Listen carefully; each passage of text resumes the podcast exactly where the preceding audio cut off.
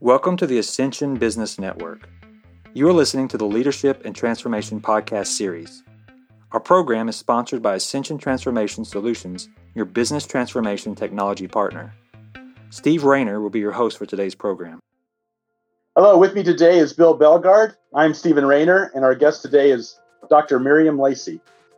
Dr. Lacey is an authority in organization behavior and development she is a full professor at Pepperdine University's Graziadio School of Business and Management and has been at the forefront of executive development.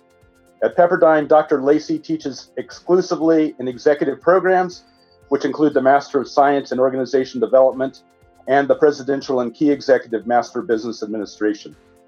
In addition to her academic responsibilities, Dr. Lacey maintains a consulting and coaching practice where she has consulted with leaders at firms such as Exxon, Boeing, Microsoft, Weyerhaeuser, Toyota, Allergan, American Airlines, and Union Pacific Railroad. She has worked in human resources management and organization development in over 20 countries and has served on the boards of several companies in both Europe and Asia. Dr. Lacey is author of numerous articles on applied behavioral science and organization development and has served on the Malcolm Baldrige National Quality Award Board of Examiners. Miriam, thank you for joining us. It's a pleasure to be here. It's great to have you with us. Um, want to begin um, talking about transformational change, large scale change.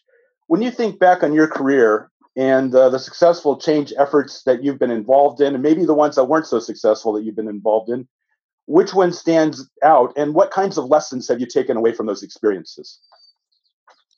I think uh, one one would be implementing high performance systems with my colleagues Bill Belgard and Steve Rayner uh, long ago in a high tech firm, and uh, we had very good results, uh, making things um, better, faster, cheaper.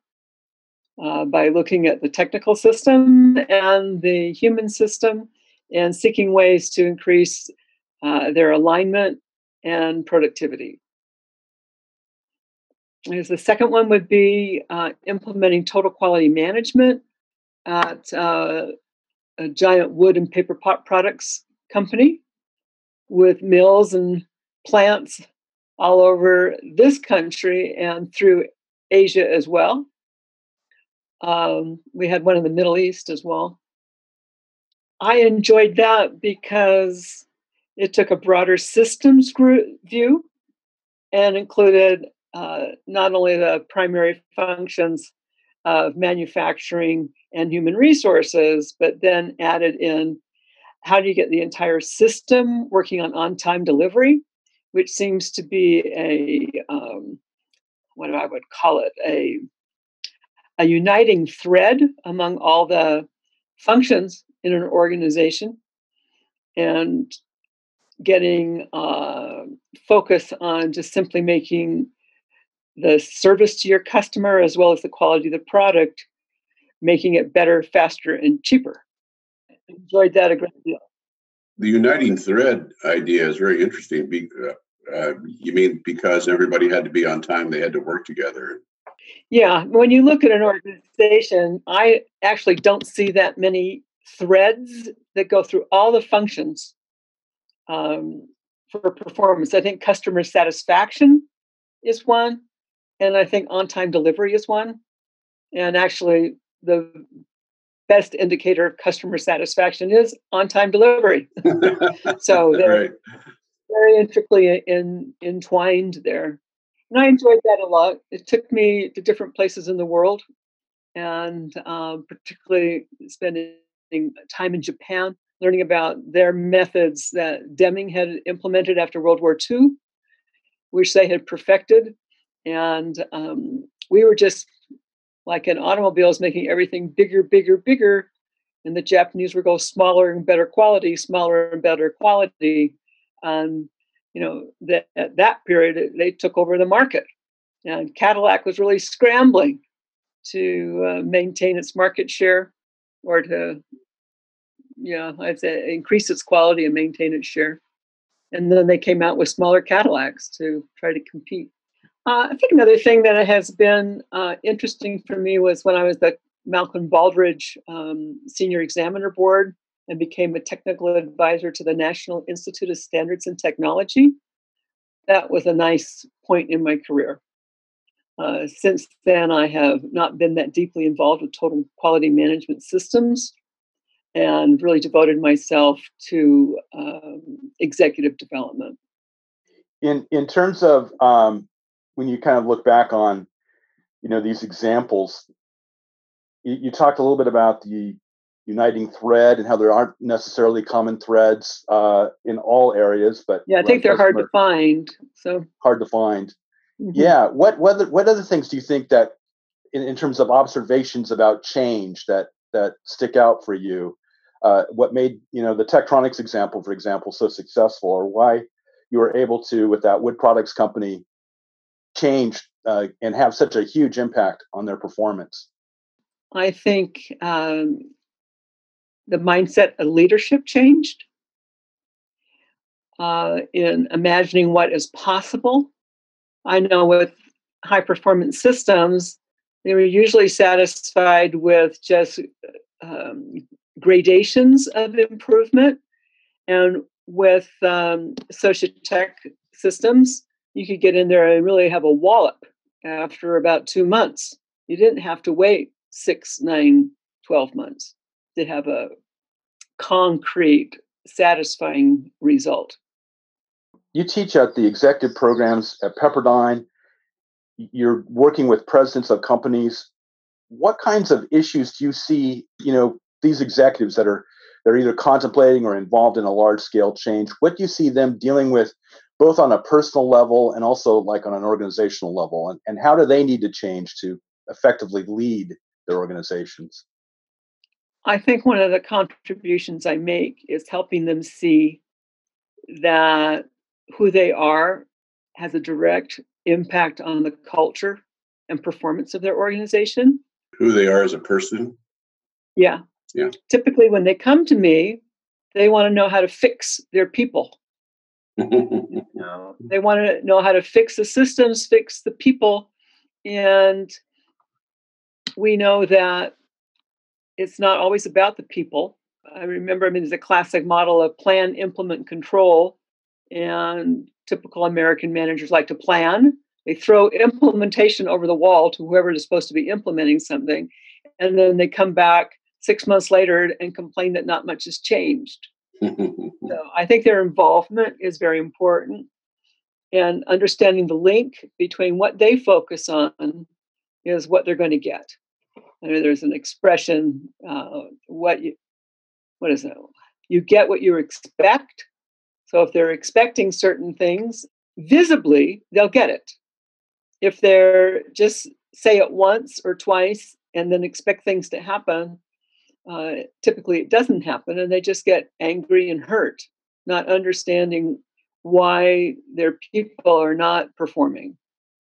And so I try to shake them up a little bit and say, no, there's a more direct line of sight in who you are, what you think, what you do, how you interact with your people, and what you focus on uh, performance wise. Do you help them with questions to ask, or how do you how do you uh, uh, how do you work with them and get them to change themselves? There's a there's a culture answer and the personal answer. The personal answer comes from we do some psychometric testing, and they get their own personalized reports, but we debrief it as a, uh, a class or as a room.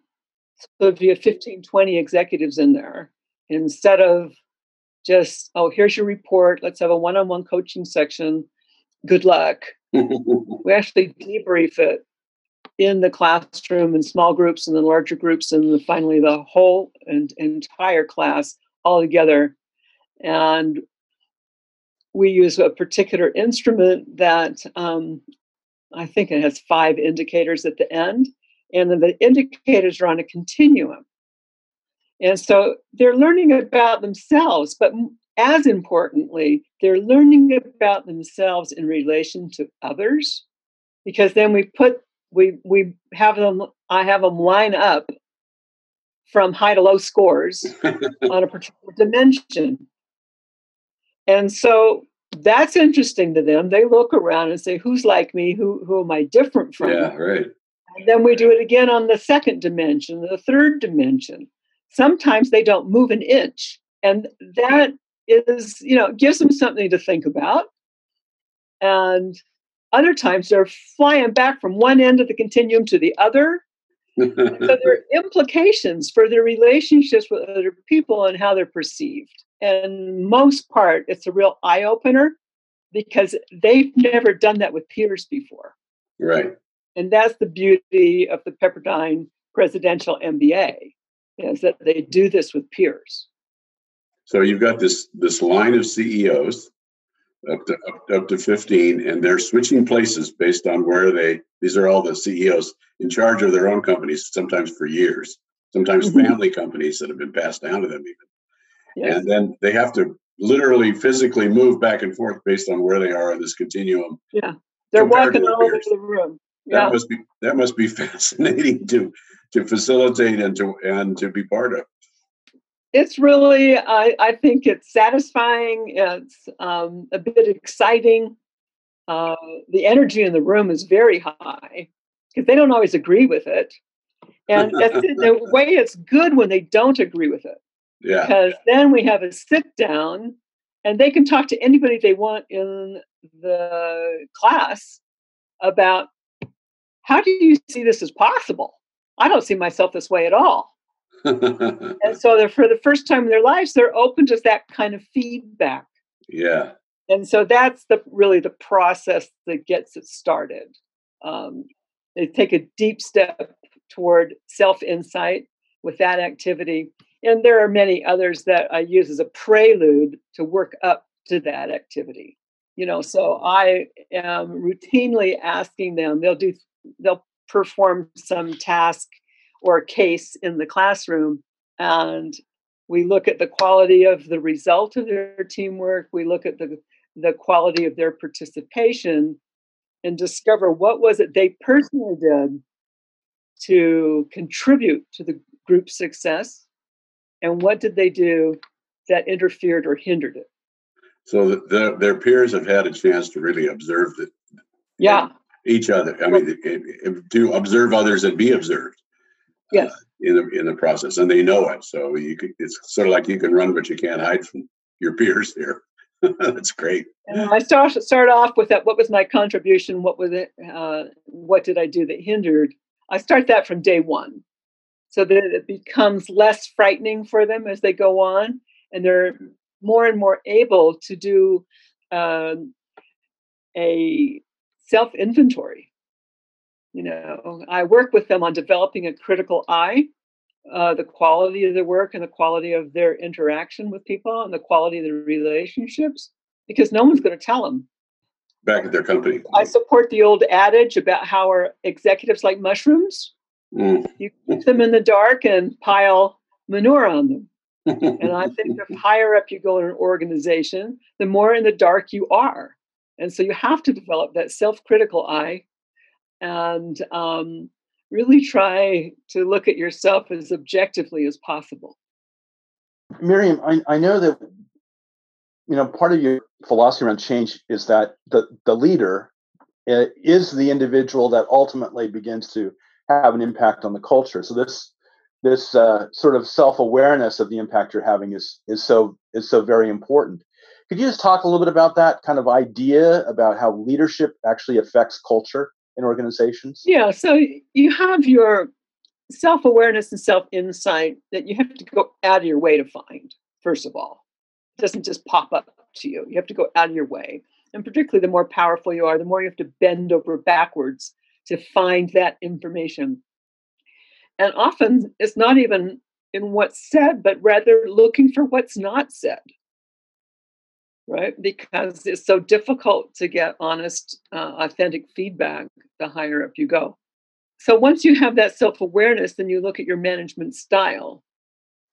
And we know that management style can be constant or it can be mercurial, it can be situational. My personal conviction is that the most powerful person in the room is the one with the broadest behavioral style.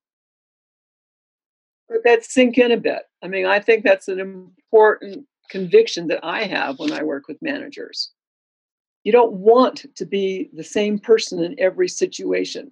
You want to have the authentic you show up all the time. But behavior is not personality, right? Behavior are choices we make all the time. Do I call that guy? Don't I call that guy? Do I make a decision now? Do I wait 10 minutes or 10 days? Or do I defer it forever? All those are conscious behaviors, which are under our control strictly. So, management style can also be strictly under our control. We can have um, propensities to, I really like strong affiliation with my people. So, that may be my default style, but that doesn't mean I don't hold people accountable and I can't draw a tough line when it's necessary. Right. So, I think that leadership is an art in many ways trying to figure out how to maintain your authenticity and also give your people what they need at a time. Now, that style we know then directly impacts the culture in the organization. So, if your style is we have to follow the rules and we really maintain the hierarchy, well, then you're going to have a hierarchical organization.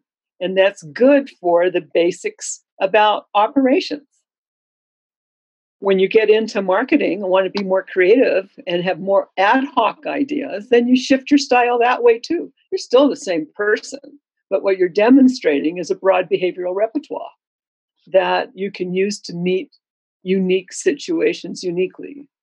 Really, so one-dimensional leader is not nearly as effective as someone who can uh, who can change their behavioral style to match the the, the opportunity uh, or the situation or the even the part of the organization or the person that they're dealing with. Yeah, I I believe that's true. Yeah. Okay. Uh, I like. There's a couple different models I like uh, to use. Uh, I like the Cameron and Quinn um, values-based culture, uh, where they have he they use four archetypes, and I like the Cameron the deal wasn't Diehl and Kennedy.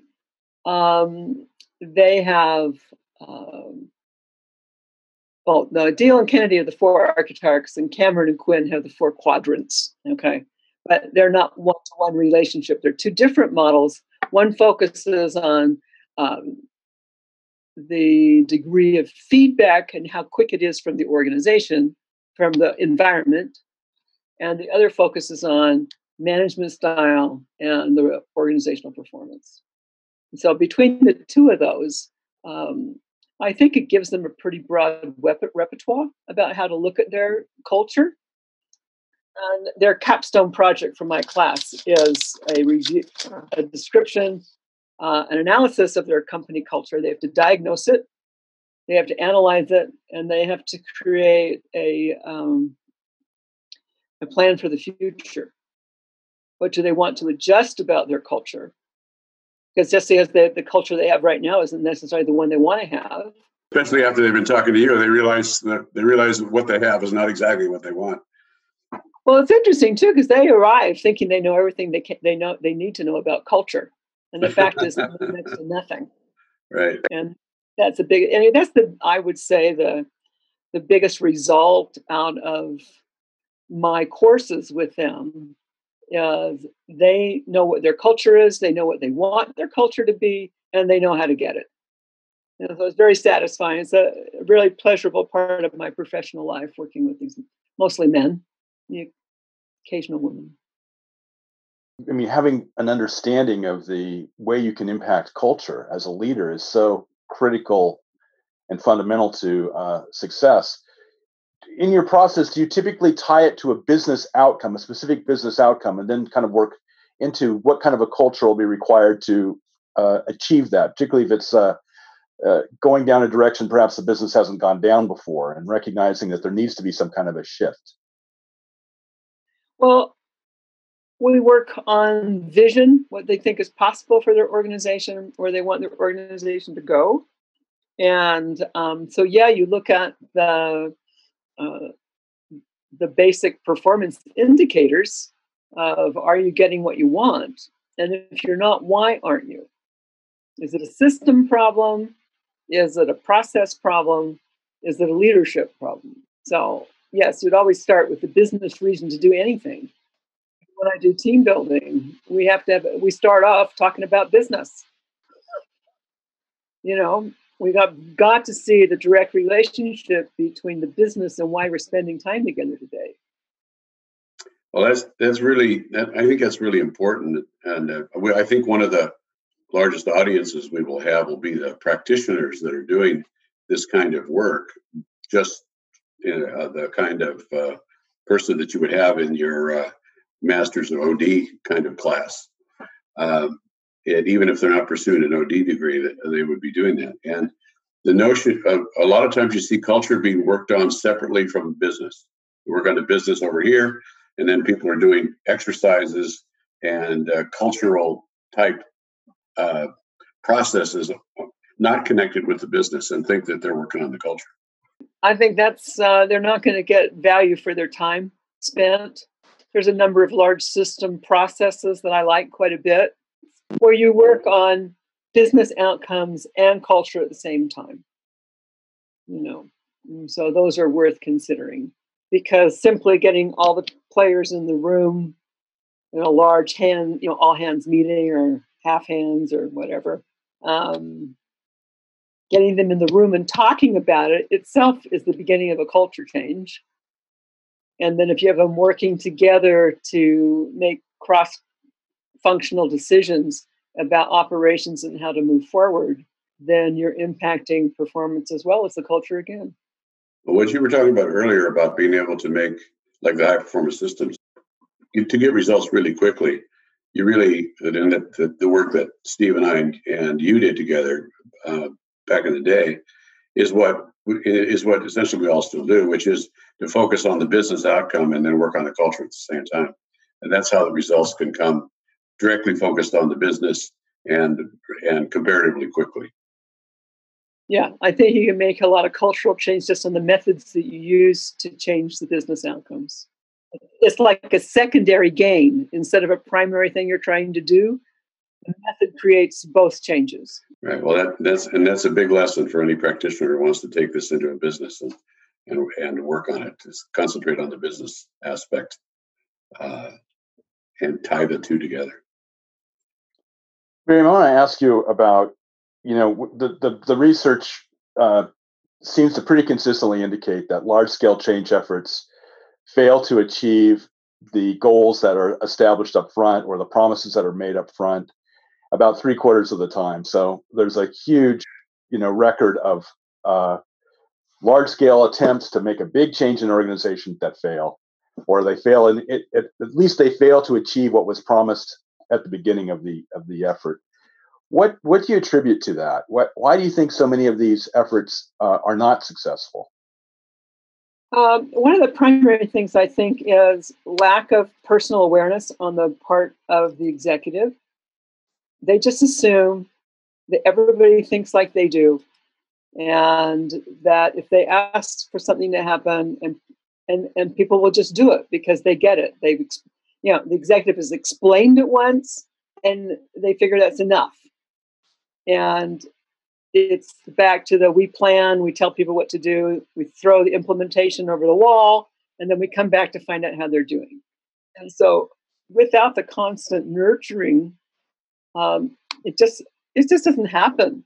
So I think leaders have a myopic view of what is best, uh, that they know best, and they assume employees understand and will be committed to their vision without proper educating them or engaging them participatively in understanding the vision and um, implementing it. Now, I will say, I'm not a big proponent of letting people who have no strategic insight uh, letting them create the vision. You know, and that's just uh, my thing. There are other consultants that disagree drastically with that. They said the vision has to be created by everybody. I think there are ways, uh, iterative ways to involve people in the process without handing uh, the asylum over to the inmate, so to speak.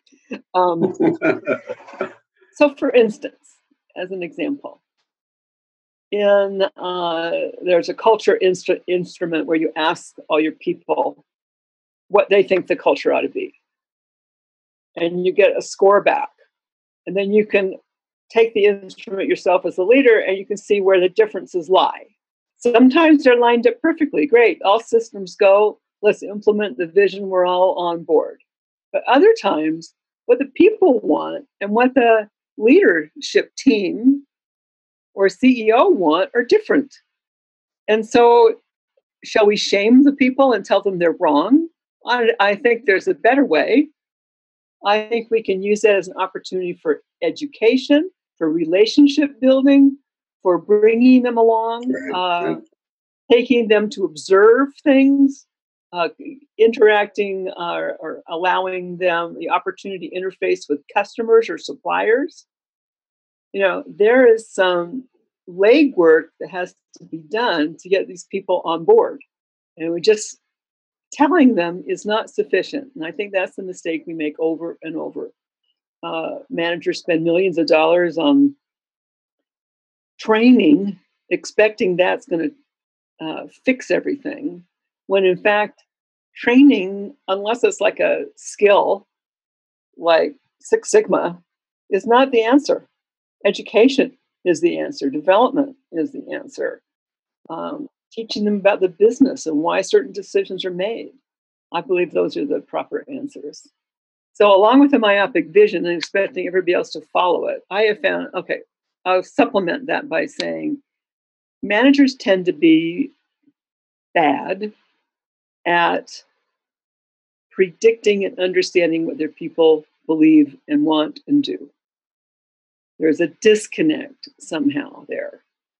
And that's where I think a big opportunity is. I mean, I draw a bell curve uh, on a flip chart, and let them know if the bell curve is normative curve. curve. That means most of us will be on the high bump here if you just took averages out, right? We're all at the top of the bell curve. 20% on either side. Yeah. Except for individual people show up on that bell curve different places. Just like on the continuum, they were in different places. They cannot assume that their view of the world is shared by the rest of the organization, whether it's 100 people, 1,000 people, 10,000 people. Right? You cannot assume the way you see the world is the way they see the world. In fact, the smart manager questions that assumption. And it's surprisingly easy just to ask people what they think. Shocking. Managers don't want to do that. They feel like somehow they're out of control if they ask that. But it's very easy to do, and it's very easy to take a quick poll about where people at so the manager can gauge am i like everybody else or do i have a big education challenge on my hand because nobody sees the world like i do mm-hmm. well, one of the trends in transformation now but certainly the ones that we one of the ones that we follow uh, is to is to create the uh, the vision document with with uh, interviews and a great deal of input, put it, and then put it together, do it in iterations. And then the mo- most of the involvement by the larger organization is how do you get from here to there, from where we are now to where we need to be. They seem to be much better at doing that and being more specific about it than the leaders do. Do you you find that to be uh, in your experience as well? Yes, the lower, I mean, the further down the organization you go, the more concrete the world becomes. Right. Less abstract. Yeah, and that's you get the more get the more concrete answers that way Yeah, yeah, you're right about that. But one of the one of the challenge questions I like to ask people uh, at large in that situation about the vision is: We're on the verge of implementing this. Tell us what's wrong with it. Not how do we implement it, but tell us what's wrong with it. Well, tell us tell us what's the matter with it. Oh, that's very Yeah. interesting. Tell us what's the Very matter. powerful. Very powerful. because if Yeah. i as a let's say a union person or a line manager if i see some things that I just think are stupid in this vision. I think a leader really needs to get those ideas out because that's where the resistance and sabotage will come from. So tell us what's wrong with us. Why won't this work? Or what's stupid about it? Why wouldn't we want to do this? Or questions along that line, along with, uh, well, how would we do it? But I'd like to get the kids off the street, so to speak. I think that's an expression I learned from Master Belgard. um, to because otherwise we assume everybody's on board when in fact we know they're not they're not all on board well that's that's brilliant miriam because um, the uh, you, you either can ask for it what's wrong with this and get it that way or as soon as they see it in their peer group they'll tell you they'll tell their peers what's wrong with it this is really stupid let me tell you all the all the reasons why yeah that's great and whether it's a good point or not, it needs to be addressed because those people will be powerful voices against what the leader wants to do. And you're one way or another, you have to deal with it. So better you get it up front, yeah, get it out, get it out in the open, uh, and so uh, and so that you can uh, you can accommodate it. You can compliment it by saying, "What would be smarter? If this is stupid, what would be smarter?" And they'll come up with ideas too that no one ever thought of. I like to leave room for that. Does I mean sometimes everybody's so happy that the change is coming, they they don't have a big quarrel with it. That happens too. But when you ask me why do so many of them fail, I think it's because we don't clean up like this.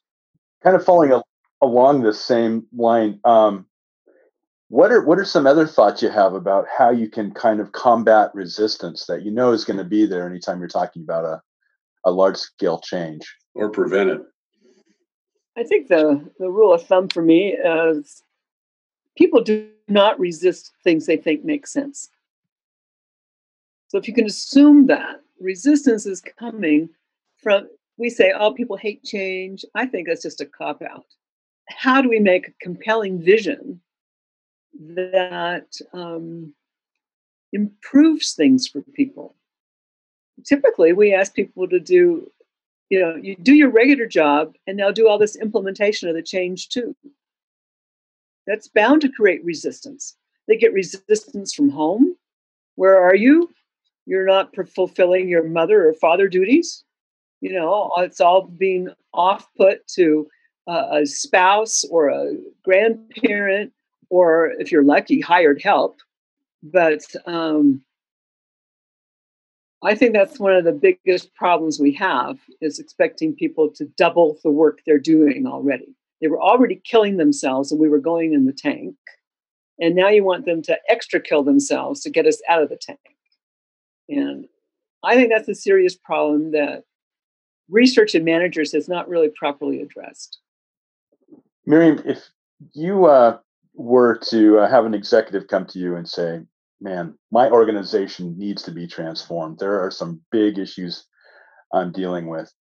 Um, what would you say to him and her? What would kind of be your response, and how would you begin the process of getting them to begin to think about that change and how they might most effectively lead it? I guess my question would be Are you ready to walk the fire? Because it's not just your organization that has to change. You have to change, and your leadership team has to change.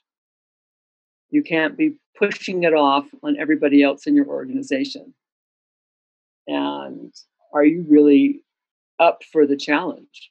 Or are you pretty comfortable in your identity and who you are? And you really don't want to make many adjustments to yourself and your team. I would throw your team in there too right? Because you may have to make some team adjustments as well. But I think it's, you know, are you fearless? What are you willing to look at? Yeah, that's great. Miriam, thank you very much. Anything to anything to add to this conversation? This has been great. Um, I love working with executives because they're confident and smart and when I'm lucky, they're also really good people. Some people need to be nudged to do the right thing or nudged to be compassionate. I guess the long and short for me is accountability and compassion. Can you marry those two in an elegant way? If you can, you're a top leader. Powerful. I wanted. I saw something in your in, that I really wanted to ask you about, and that's the, something new that you're working on now called Flash Consulting. Can you talk? Did you get? Oh, can you just talk about that just for a minute before uh, before you go? I don't. I, I, I because I I uh, I just think it's a fabulous idea, but I'd like to know more about it. Uh, sure. Um, Flash Consulting is a process I put together uh, to do consulting in France to um, various organizations. Uh, we had some big names like Arthur Andersen and Monsanto and different things like that that were very interested in this flash consulting. And what it is is it can be done in as brief as a month or uh, and then it gets condensed down between the first client contact and actually doing something with the client so if you make a contact call one day, three or four weeks later, you're in the in the client's office for an hour or two, talking about the scope of their situation. And interestingly, in France, no one has problems. So they have situations that they might like some creative ideas to get it move, moving in a fat, you know, moving faster in the proper direction. So that's what we do. We offer um, creative and innovative ideas based on uh, intensive research into best practices.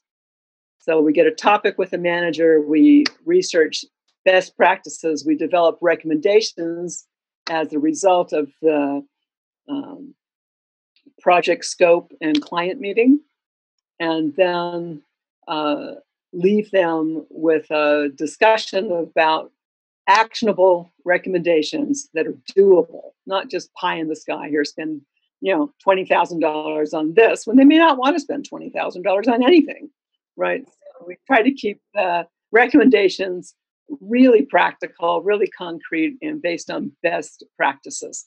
So they look at, they do library searches, internet searches, they contact people they know who are experts in the field um, people they know who have been doing things similar to it in organizations.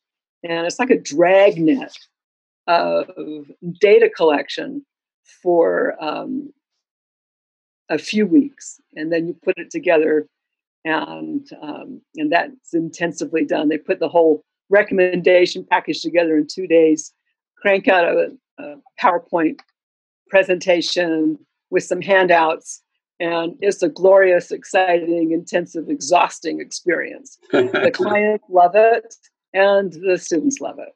So we do that a lot in our Masters of Organization Development at Pepperdine. All right.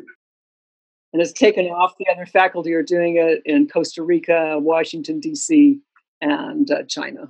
Well, that, that it, uh, for folks who think that, that you have to work for years with a consultant and, and millions and millions of dollars to get any anything done, as as some of the larger firms will portend. You can get things done uh, pretty pretty quickly with an opportunity like that. Now, since we've t- last talked, you also have a have a new website for to be to get a hold of. So, how would we get a hold of you to to talk about this some more? Okay, um, I think uh, I'm sure the name of my website is Miriam Lacey PhD.com. MiriamLaceyPhD.com. All of this will be available on the Ascension website as well. Great. And uh, thank you so much, Miriam. It's my pleasure. It was fun talking to you guys.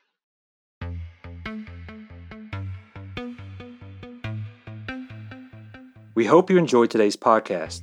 If you have any questions or would like to speak with a transformation specialist, please contact us at info at ascensionts.com. Thanks for listening.